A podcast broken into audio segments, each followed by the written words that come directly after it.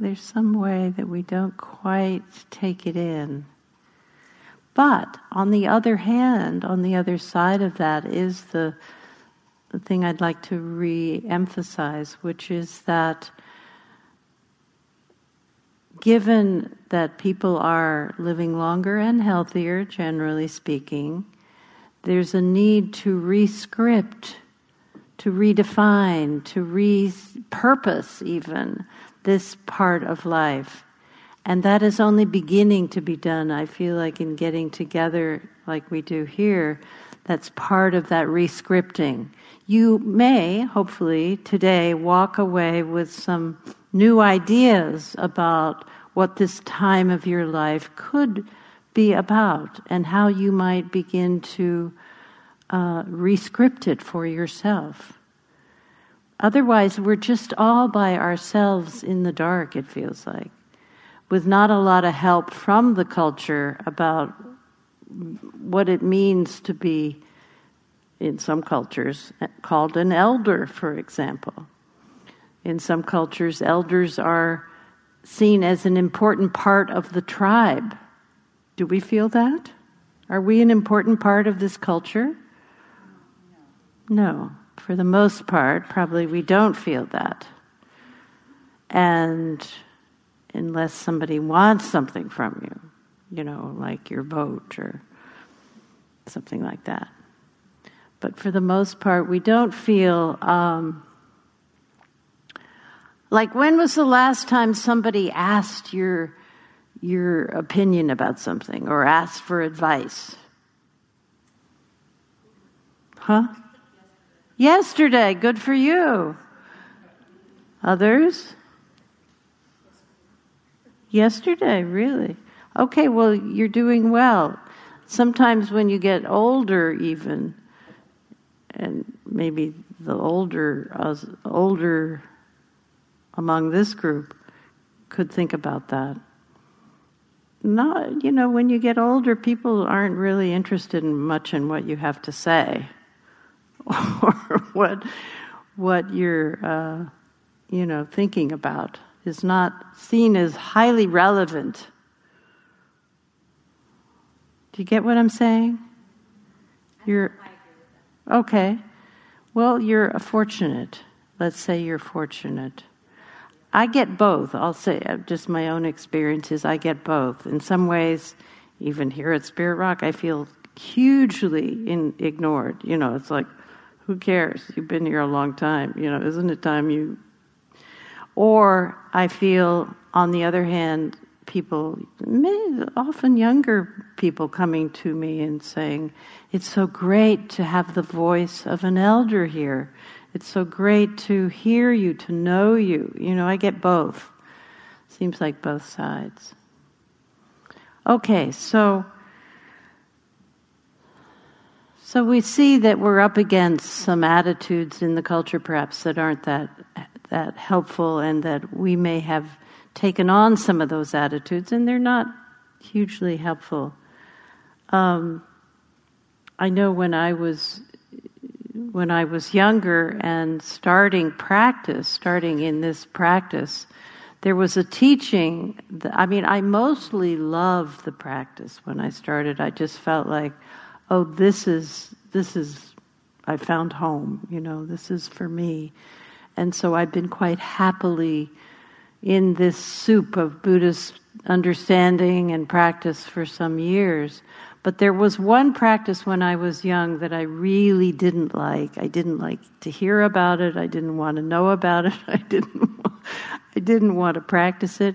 And it's a practice called the 32 parts of the body practice. Have any of you come across that? Some of you have. If you go on a lot of retreats here, you'll eventually bump into it. It's meant to, it's a laundry list of all the parts of the body. And it's a very just plain list, you know, like ligaments, bones, flesh, pus, blood. I mean, it's like, but that you're, you're supposed to recite this list as a way of cutting through your attachment to the body, to the idea that your body is some incredibly special uh, thing, you know. And we do need to work on our attachment. We are all quite attached to our bodies. And when I was young, I was especially attached to my body because I, I liked my body. I felt it could do things that felt good and I was healthy and I was strong. And, you know, it was like 32 parts didn't feel like me. It felt like just some kind of like weird description of bodies that I couldn't relate to.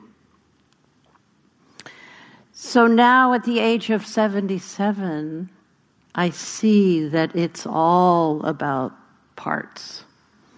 That the body is a laundry list of parts. As you get older, you get more interested in the parts. You get interested in the eyes. How are the eyes doing? You get interested in the ears. You get interested in the knees. You get interested in the bones. You get interested in the hair. You get interested in all the parts that you suddenly realize are vital, you know, if, to your well being. Here's a poem by Red Hawk called Something Taken Away. Age diminishes us piece by piece even as it builds something within. Gives with one hand, shortens our lease on the body with the other. To get at George's lung, the oncologist took a rib today. What the hell? We've got 24. 12 pairs, so I guess it's no big deal, you could say. 24 or 23, more or less, who cares? But each mortal piece, no matter how small, reminds us that the body is on short term loan. We can remember then that this body is not all there is of us. Something much finer can be known. Not directly, but as wind is known by the flutter in the trees, or as unseen love brings a strong man to his knees something finer can be known. And so, this is one of the pointers of practice that we are not only a body, we are more than a body. Something finer can be known. So, part of practice is our opening to that realization that there is more here than just a person called with a body with a name.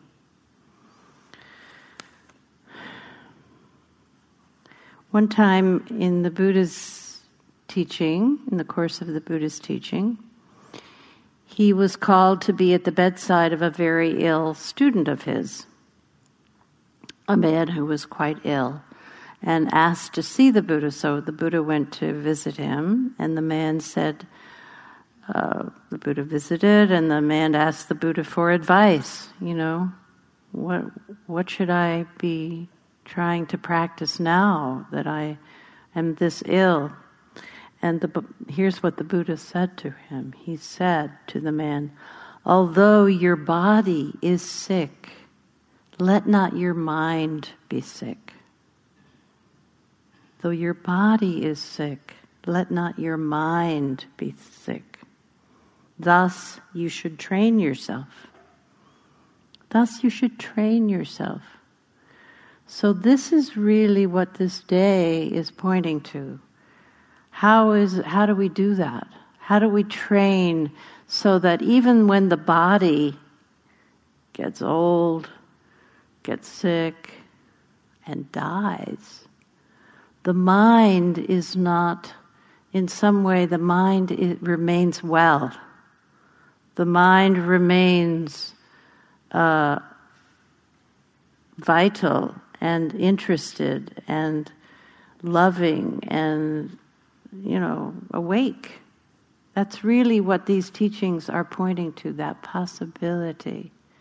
So we're training ourselves to see that mind and body have different destinies, you could say. The body does get sick. The body dies. That's what dies, is the body. There's no doubt about it. the body will die. We don't know about the mind, whether it continues or not. And I'm not here to convince you of one way or the other. But we can say that up until the last moment of life, we can work with our minds. We can keep the mind in an open, accepting, loving condition. Now, that's, of course, challenging. Of course, challenging, but that is our cha- that is our task. It's one of the tasks of this stage of life, is to understand what we're working with. Is most directly through our practice is the mind itself, and there's a lot of very hopeful uh, teachings that go along with that understanding. So we'll be exploring some of those today. So, mindfulness gives us another way of looking at this issue of aging and mortality. That it's part of nature, it's a natural process, and that the mind can be trained, the mind can be worked with to maintain its sense of well being. How does that sound to you? Impossible, or interesting, or confusing, or what, what do you think about? I'm seeing a lot of different expressions on your faces. What do you think about that? Somebody said like, okay, that's a good, that's good. Yeah. I think it's in recognition of uh, an ability to make a choice Mm-hmm. about where to put the mind. Yes. It seems very obvious that there can be a lot of despair at any point in life. That's right. And even in the middle of despair, as uh, you suggested in the guidance of the meditation, that there can be pleasantness. Yes. You can look for and uh, find that pleasantness, and it's it's a, it's about remembering that we have a choice. That's right. Yeah, we always have a choice. Where to focus our attention, what to uh, put our attention on. Yeah, very good. hmm Do you get that? So the first, you know, this is gonna. I'm gonna be talking today about eight ways to awaken. Okay, so the first way what I've just been talking about is to realize that you're aging. It's true. It's not a fantasy. It's real. You you are aging, and and accepting that as part of the what is of life. It's not a crisis. It's not a catastrophe. It's not something that shouldn't be happening. It happens to anyone who lives beyond 60, you could say. I mean, young people age as well, but it gets a little more noticeable as we get older. So, just to recognize the truth of it, but not to make a crisis out of it or poor me out of it, not to become a victim of aging.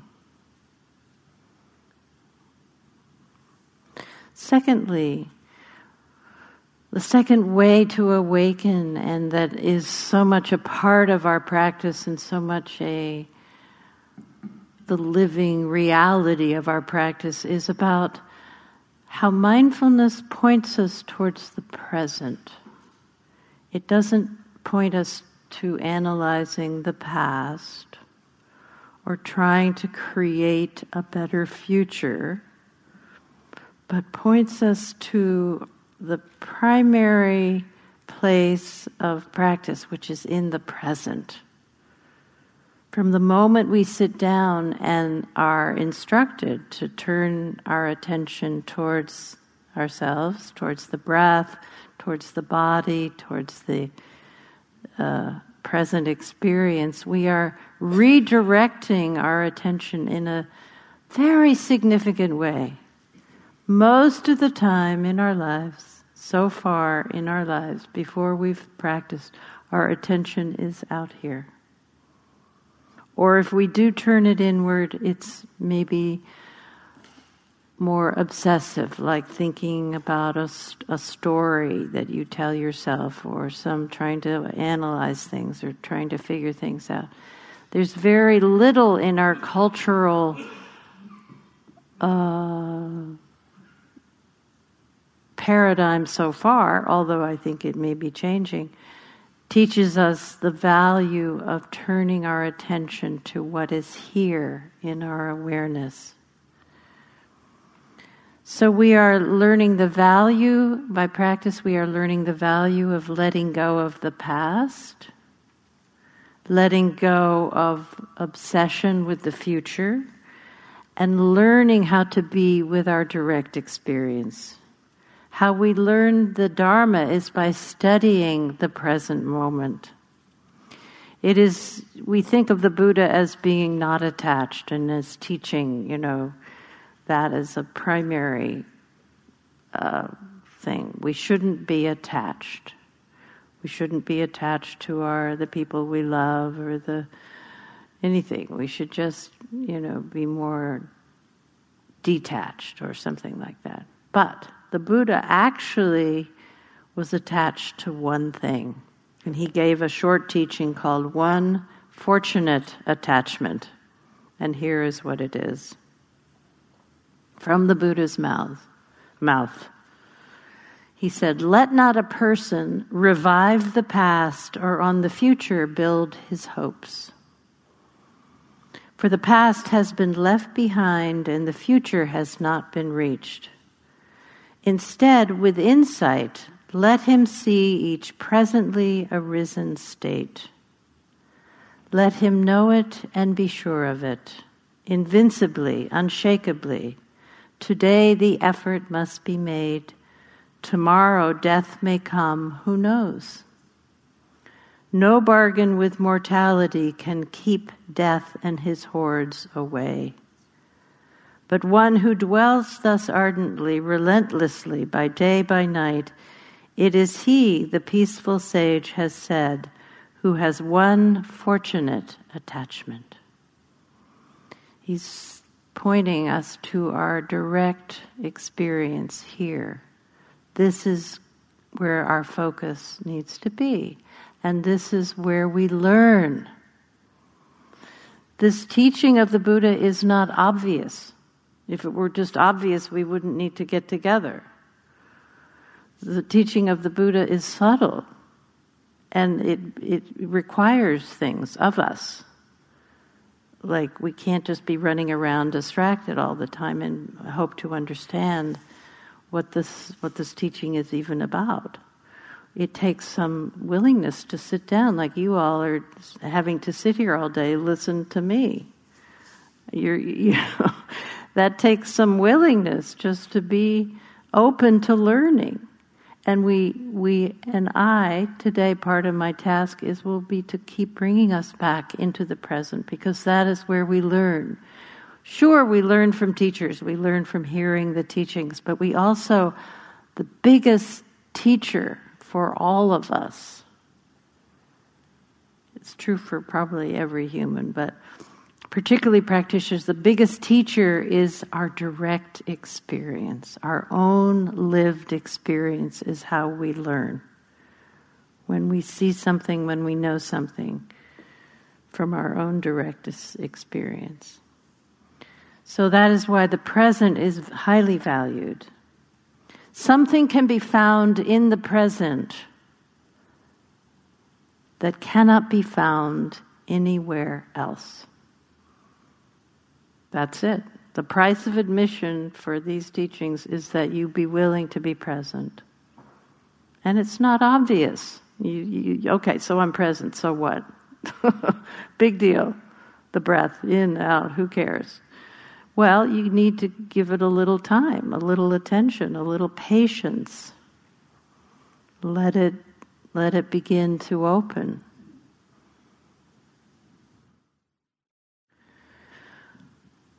So that is why the present moment is a is an invitation for your attention.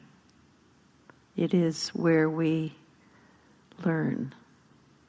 It is also where we are most alive, Have you noticed? Do you want to be alive? That's a real question.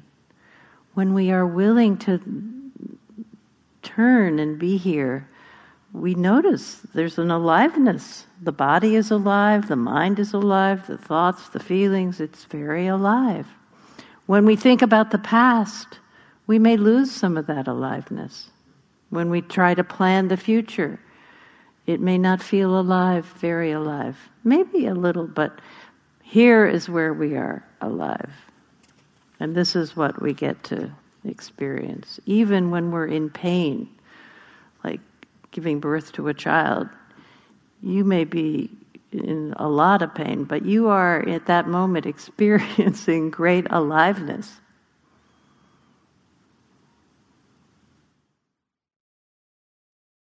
So whether our experience in the present is is pleasant and blissful and fabulous or whether it's painful, it will be alive.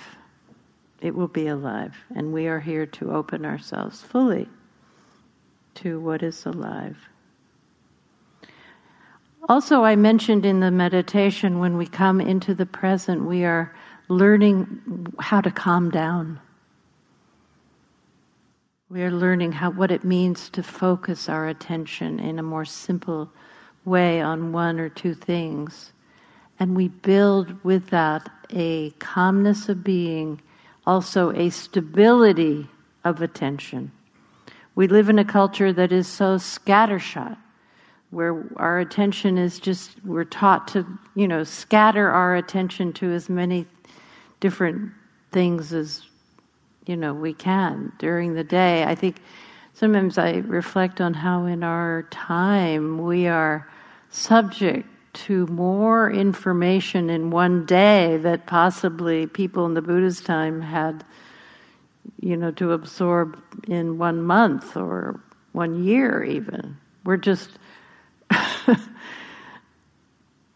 we're just absorbing a lot that doesn't create stability of mind or calmness of being. It, it creates a rather ungrounded kind of, you know, scattered attention. So, calmness of being, stability of mind. You know, sometimes people um, come with real questions about dementia, about Alzheimer's. These are big areas of unknown for all of us, perhaps. I like to think, as a practitioner who has a habit of calmness, of turning my attention inward, knowing how to calm down, cultivating stability of mind, knowing how to be with things in the present with some stability of attention, that that will somehow serve me as in my own aging or illness process. Whatever, if dementia comes, forgetfulness, dementia, Alzheimer's, there will be a habit at least of knowing where to focus. Now, I'm not saying this is a cure, but I'm saying I think it's a good habit to cultivate. Also, in being present, we learn the value of being over doing. We live in a very doing oriented culture, and we think that is what it means to be alive is to do a lot of stuff and get it all done and you know feel good about what we've gotten done and you know there's a lot of emphasis that way that's fine there's you know we all have to do and there's a lot to be done and you know. But there's another way of being with ourselves and with life called being, which is more like how trees be or your the flowers in your garden. They're very alive, you know, when we look at nature. Nature, we like being in nature. It's alive, right? But it's not running around doing a lot. It's just being. So, what can we learn from that? When we are with our experience, we are learning that something is unfolding. I love that word, unfolding. And in this way, we are like the flowers in our garden. We are unfolding moment to moment. We are sitting and watching the display of our own aliveness arise and move through us and leave, all in its own timing and its own way. I call it living at the speed of life. You know, when you go, when you when you when you plant flowers or vegetables, you see your garden. You know it's growing every day. You see the little plants are taller and the buds are coming and the leaves. You see that, but you don't actually see it happening. You don't see it shoot up and leaf and flower. You know, that's not the way we experience it. So even when you're sitting in meditation and you feel like, oh, nothing's happening, there's a lot happening. There's a lot happening. There's a there's an unfolding. We're just like those flowers. We are unfolding in our own time and way.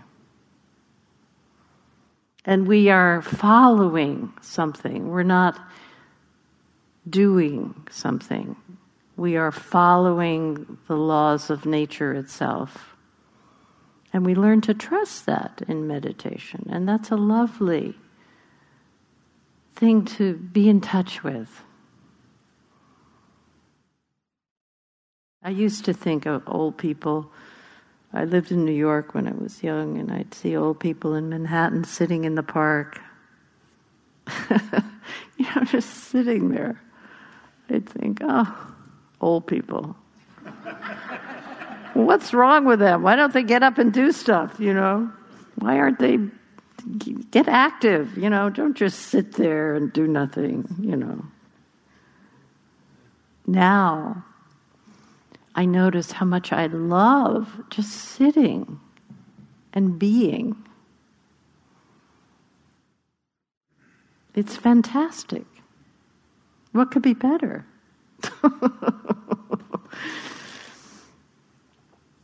so, okay, one more thing about the present, or two more things, or maybe three. Um, there is a hidden power in the present which we don't know about when we start. The hidden power of the present moment is awareness. When we are in the present, we have an opportunity to connect, to see that what is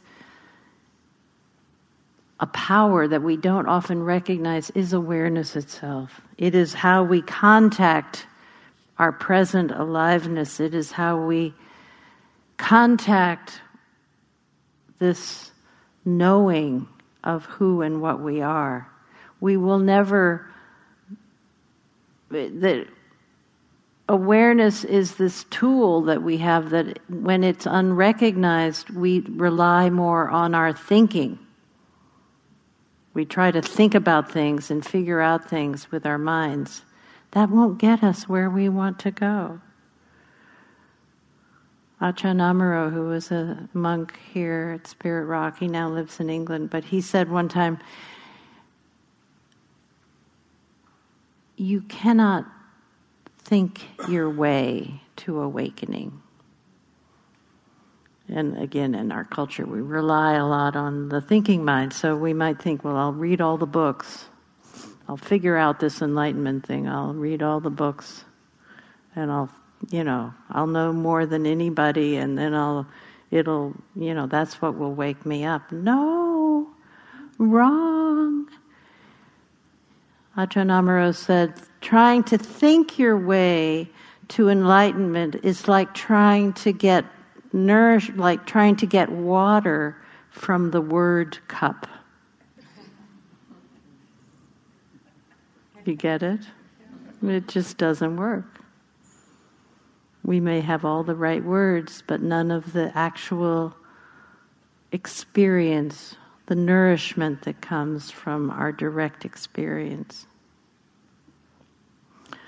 So awareness is the is what we find is the tool that shows us what we're looking for. Only awareness can do that.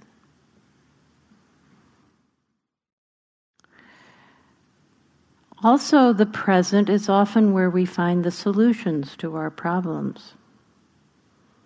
Sometimes people would come on retreat and say, I have to make a big decision by the end of the retreat. So the tendency when somebody has that is is that they want to sit down and think about it for 5 days.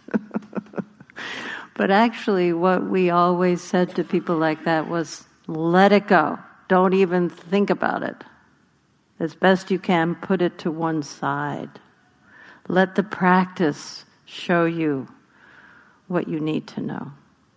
And in doing that, it's it's kind of magical, kind of hard to explain, but by just cultivating that quality of present awareness, insights would come, solutions would come, the decision would be obvious.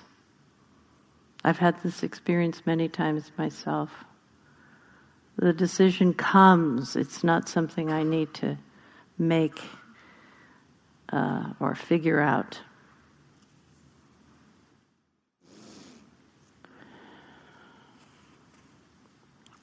Also, being in the present reveals these big truths of Buddhism, like the fact of impermanence, the fact of emptiness of self, the fact of suffering. All of that gets revealed. As I said before, it's a place of learning.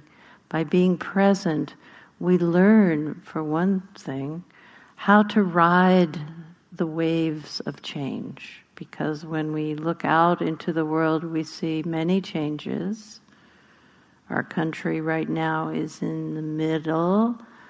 Maybe the whole world is, I don't know, but there's some kind of big tsunami we're in the middle of.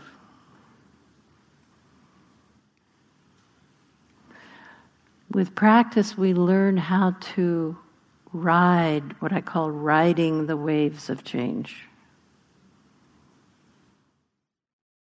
It's like surfing. I think of practicing with impermanence and ceaseless change as like surfing. I am not a surfer. I always wanted to be a surfer. I am not a surfer. But here's the thing with surfing I do know you get out there in the ocean and you have no control over what kind of waves are going to come. You take the waves that come. So you learn that is the skill of surfing is taking what comes and learning how to ride it. Not be overwhelmed by it, not try to run away from it, but learn how to ride it. So that is our practice when we are faced with big changes in our lives, we can sit and it will show you how to survive. It will show you how to breathe and be present and make space for things perhaps that you don't even understand. We can do that.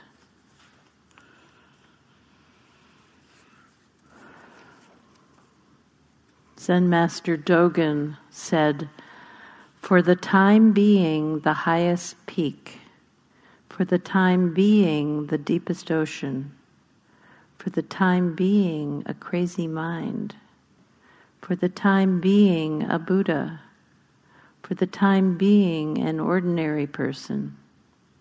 Since there is nothing but this moment, moment, for the time being is all the time there is. So, whatever is happening in your life, you might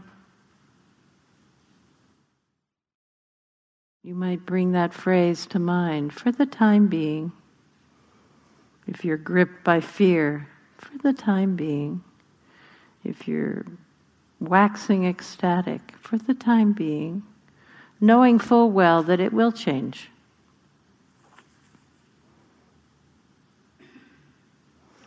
Thich Nhat Hanh says, Your true home is in the here and now. It is not limited by time, space, nationality, or race. With mindfulness and concentration, you can find your true home in the full relaxation of your mind and body in the present moment. No one can take it away from you. Other people can occupy your country, they can even put you in prison but they cannot take away your true home and your essential freedom. I find those words comforting. In, you know,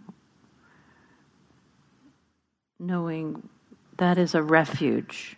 It doesn't perhaps take care of the outer situation, but it is a refuge that we can rely on. Okay.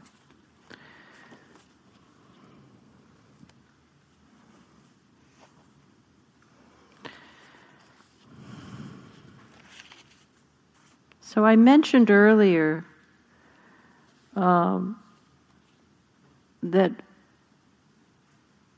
some gerontologists are talking about a new stage of life that is being pointed to, is being recognized because there are so many more people living longer. And I mean really longer. It's soon not going to be, demographically speaking, it's not going to be that unusual for people to live to be 100. It's going to be more the norm. So, this idea that there's a new developmental stage appearing in human life that we've never had before. It's like suddenly the humans are being given more time on the planet. What are the humans going to do with that time? So, one gerontologist says, Dr. Gene Cohen, he stated, the reality of adult life is a much richer and more complex tapestry of struggle, growth, and creative potential. We are at 50, 60, 70, and older, not so very different from children of four, five, six, or older, who struggle through developmental transitions and life changes. We progress at our own pace, each of us. If we struggle or hesitate at times, it is not because we are older and less capable but because we are in the process of developmental transition, which often goes unrecognized and therefore unsupported. As a result, we often misunderstand the nature of our struggle and overlook the tremendous opportunities for new growth. It would be absurd to suggest that a child who cannot read at age three will never be a reader. And yet we judge ourselves just that harshly when we limit our expectations of life at age 60 or any age to what we are or what we know or what we can do at that age, instead of seeing ourselves as works in progress, capable of lifelong learning, growth, and change. These developmental steps require the same leaps of faith, risk taking, and emotional vulnerability as they did when we were five and learning to tie our shoes or say goodbye to our parents at school each day. They also offer a similar potential for discovery and delight as we age. Just as we celebrate the toddler's struggle to walk, we need to recognize the steps of adult development as a building process not a crisis or a dead end, and celebrate the creative potential possible for each of us on our separate journeys. So, I like to talk about this as life after 60 giving us some new tasks. We have new tasks at this age that we didn't have before. What were the tasks of life between 25 and 35? Or 45 and 60? Let's hear. What were your, the tasks of your life in those times? Yes. Learning how to work and make money, yes. What else? Raise a family, yes. Yes. Working out my identity. Working out your identity. Yeah. Who am I in this? What roles am I playing? Yes. Who else? Yes. Intellect, the development of the intellect, yes. Yeah, so we know all this. We know that we had tasks and that we, you know, for better or worse, we've more or less completed those, except for the younger people here. You're still in the midst of that. Now, what are our tasks? What are our tasks now? That's what, in part, this day is about. Now it is time for something new a new focus, new goals, new aspirations.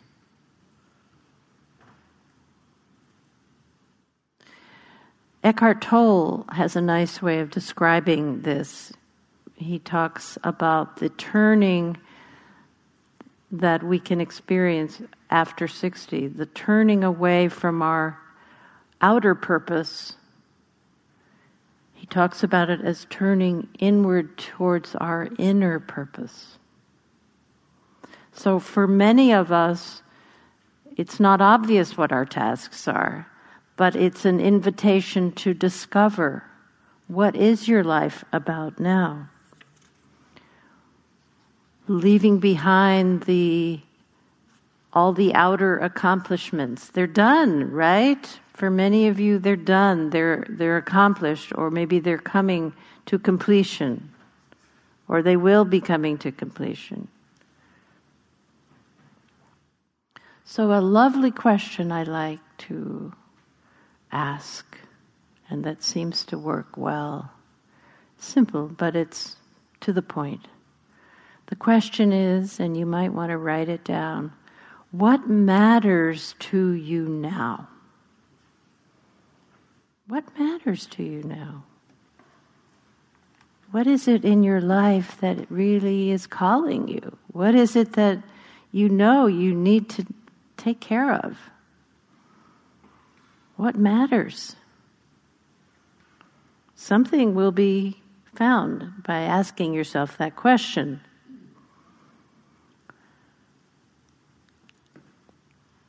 What is it? And how can I align my life with that?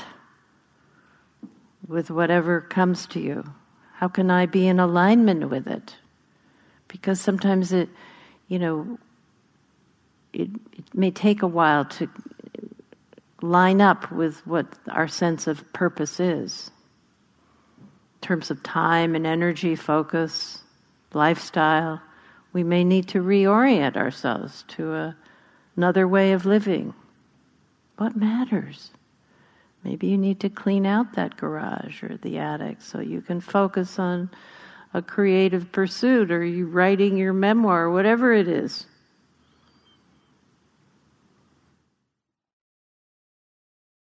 So in the, in the Buddhist world, they use the word aspiration. I like that word, aspiration. What is your aspiration for this time of your life? I've been teaching this last year a class here at Spirit Rock called A Year to Live.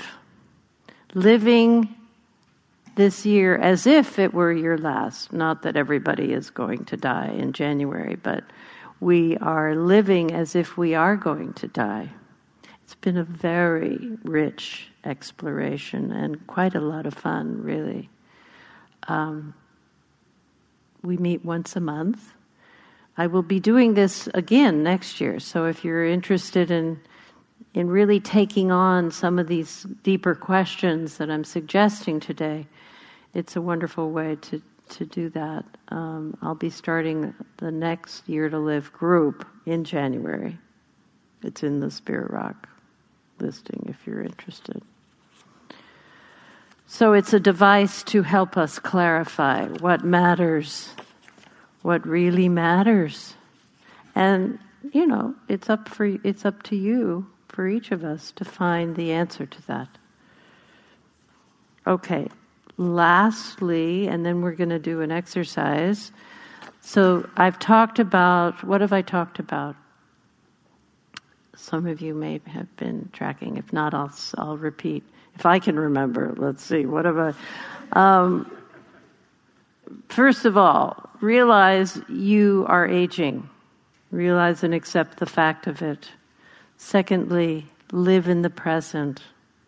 That's where we learn. Thirdly,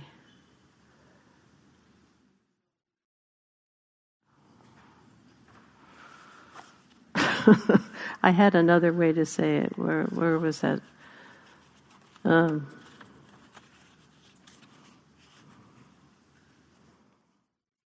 oh, the tasks of what are the tasks of this new developmental stage? And I meant to read this beautiful little piece from a poem of John O'Donohue called A Morning Offering. and it's his aspiration. This is a beautiful statement of aspiration. I love this. May I have the courage today to live the life that I would love. Isn't that beautiful? May I have the courage today to live the life that I would love. To postpone my dream no longer. To do at last what I came here for. And waste my heart on fear no more. That just says it all right there. If that is a beautiful aspiration, so what is your aspiration? What is your prayer that you could remind yourself every morning? You can take it, it's available. I'm sure he wouldn't mind.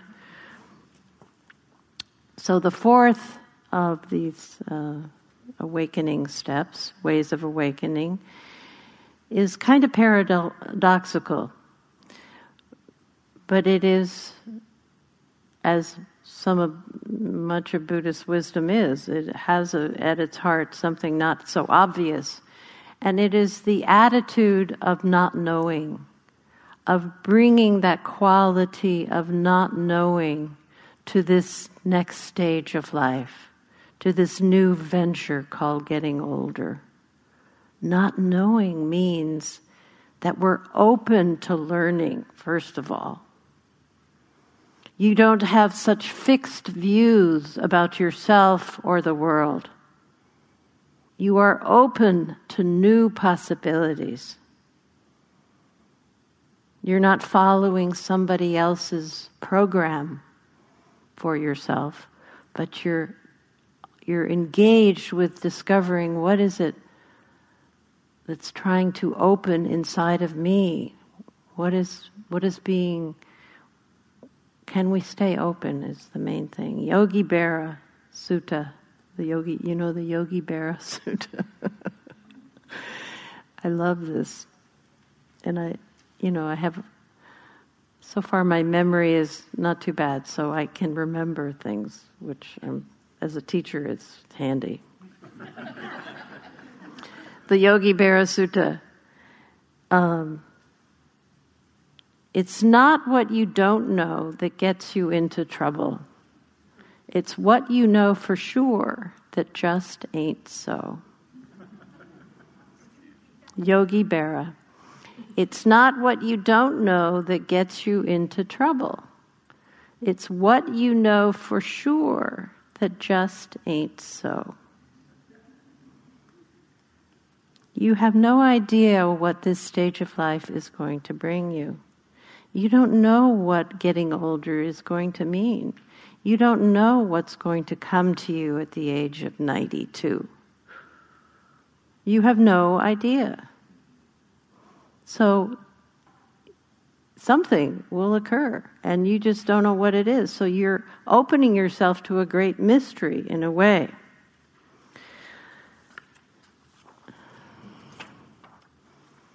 This is written by Milos. Well, I can never say his name. Czeslaw Milosz. He wrote this at the age of 94. He went to bed one night, and this is what happened. In advanced age, my health worsening, I woke up in the middle of the night and experienced a feeling of happiness so intense and perfect that in all my life I had only felt its premonition. And there was no reason for it. It didn't obliterate consciousness or the past it was suddenly included, was a necessary part of the whole. As if a voice were repeating to me, You can stop worrying now. Everything happened just as it had to. You did what was assigned to you, and you are not required any more to think of what happened so long ago. The peace I felt was a closing of accounts and was connected with the thought of death. The happiness on this side was like an announcement of the other side. I realized this was an undeserved gift, and I could not grasp by what grace it was bestowed upon me. Out of the blue.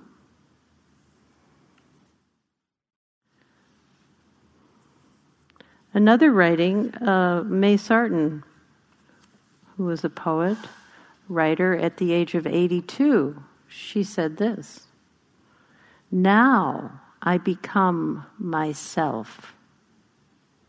82. It's taken time, many years and places. I have been dissolved and shaken, worn other people's faces, but now to stand still, to be here, to feel my own weight and density. The black shadow on the paper is my hand, the shadow of a word as though shapes the, as thought shapes the shaper.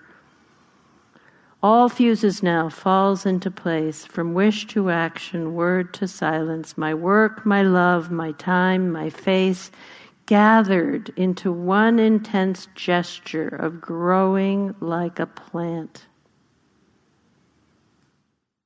Now there is time, and time is young. Oh, in this single hour, I live all of myself and do not move. Miracle, right?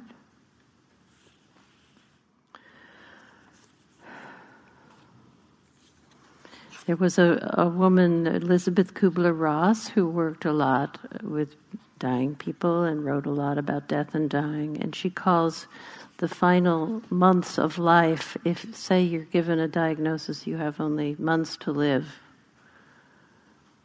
She calls, she said, from witnessing what went on in people, if that happened to them, she called this the final stage of growth because what happened with those people was they got completely galvanized to completing their business on earth with you know talking to families or friends or people they had to make amends to or asking for forgiveness or expressing their love or sharing being very generous with with anyone that came along the final stage of growth. So it's not over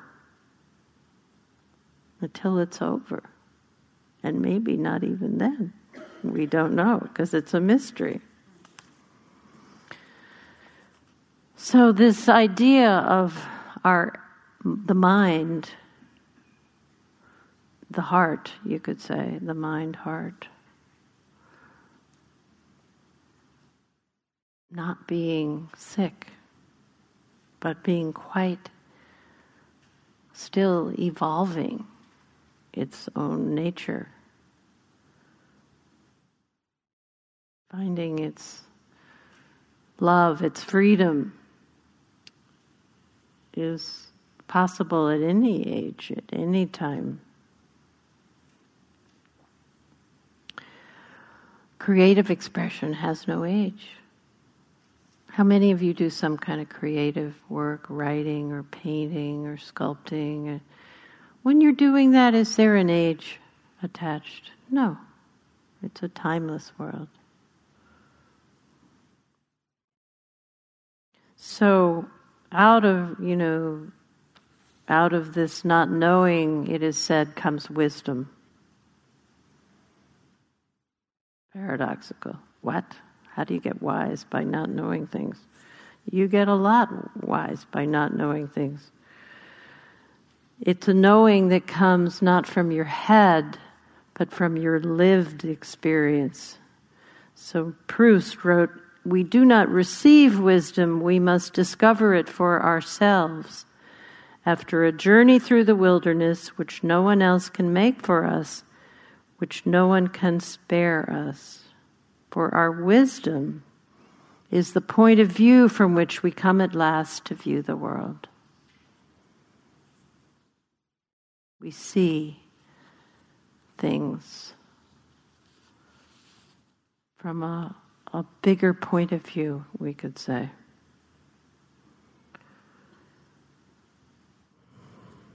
Okay, one last little story, and then I want to have us go into groups. Okay, so um, this this paradoxical nature of how we learn and what wisdom is comes often through this little story that's told. I heard it first in the Tibetan tradition. Say you're walking along a path at dusk out in the woods somewhere and you're with a companion and you're walking along. There's still light, but it's muted. And you see in the path in front of you, maybe five feet in front of you, a coiled thing. And you think snake, rattlesnake, oh my God, snake, snake. And you freeze, right? you see something that looks like a snake, you freeze. Oh my God. But it, then you notice that it's not moving, and your friend, who's a little braver, says, tiptoes a little closer and looks a little more closely at what this coiled thing is. And he says, Ah, oh, it's, not a, it's not a snake, it's a rope. It's a rope. So, how do you feel? Relief. Oh, thank God. What I thought was a snake is just a rope. So you're free, right? You're off the hook. You're not you're not going to go back to thinking it's a snake, right? And nobody can come along and tell you, by the way, that really is a snake. You that doesn't happen. You're not going there. So waking up is like that. We look closely enough and we see that something we thought was one thing is actually not the frightening thing we thought it was. And we are free. We are free from what?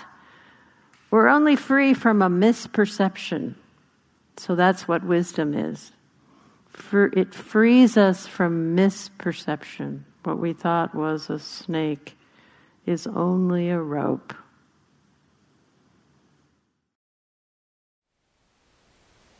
Thank you for listening. To learn how you can support the teachers and Dharma Seed, please visit dharmaseed.org slash donate.